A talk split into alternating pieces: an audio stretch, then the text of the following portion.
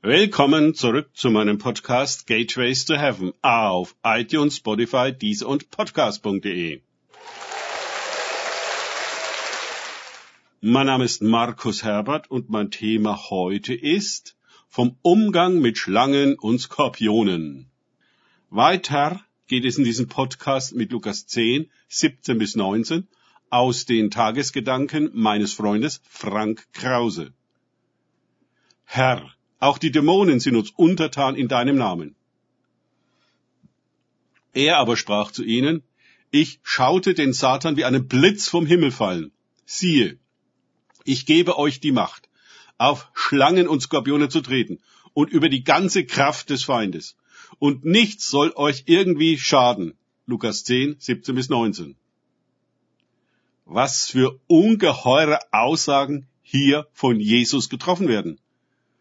Die Dämonen sind den 70 Boten, also nicht nur den zwölf Aposteln, untertan. In Jesu Namen. Für diese Missionare war der Name Jesu nicht eine fromme Floskel, sondern das Rückgrat ihrer Sendung überhaupt. Jesus persönlich hatte sie bestimmt und gesandt. Alles, was sie taten, taten sie in seinem Namen und er im Namen des Vaters. Sie sind die Boten des Boten die Gesandten des Gesandten. Vollmacht geht vom Vater über auf den Sohn für seine Aufgabe. Und Vollmacht geht vom Sohn über auf die Missionare für ihre Aufgabe. Ich halte das Verständnis und vor allem Bewusstsein dieses Zusammenhangs für sehr wichtig für die Mission. Wir sind unter himmlischer Bestimmung, unter göttlicher Autorisierung und die Botschafter des Höchsten in Jesu Namen. Ihm ist gegeben alle Macht im Himmel und auf der Erde. Darum gehen wir hin und üben sie aus.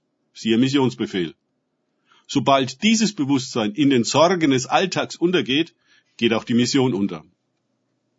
Also greift der Teufel die Mission zuerst nicht frontal an, sondern eben dieses Bewusstsein, dass uns die Macht gegeben ist, auf Schlangen und Skorpione zu treten und über die ganze Kraft des Feindes.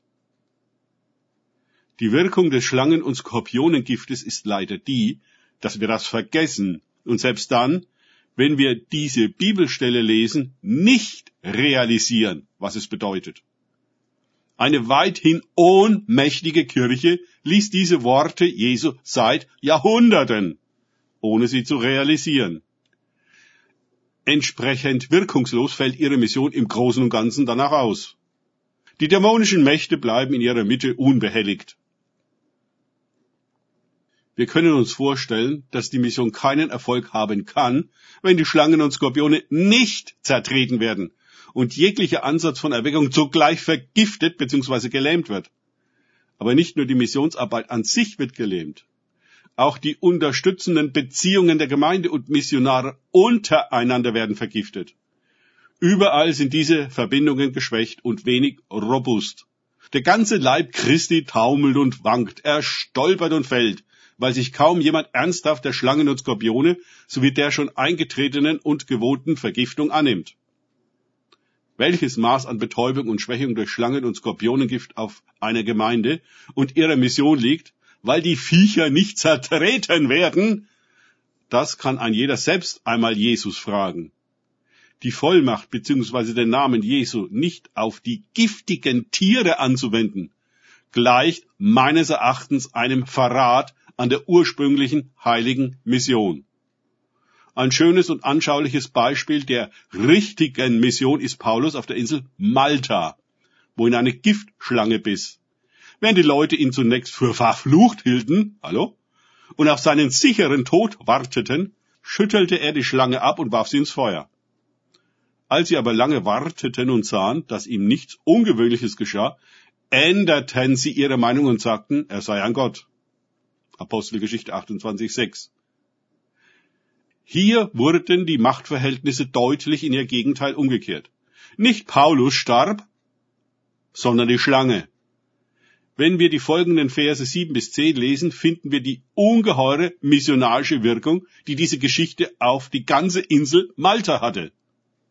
Im Psalm 91, 13 hielt bereits David fest, wie mit den Tieren, die symbolisch für die dämonischen Mächte stehen, umzugehen ist. Auf Löwen und Ottern trittst du, Junglöwen und Schlangen trittst du nieder. Jo, wer ist mit du gemeint? Danke fürs Zuhören. Denkt bitte immer daran, kenne ich es oder kann ich es? Im Sinne von erlebe ich es. Er sich auf Gott und Begegnung mit ihm einlassen, bringt wahres Leben. Und du kannst auf Schlangen und Skorpione treten. Gott segne euch und wir hören uns wieder.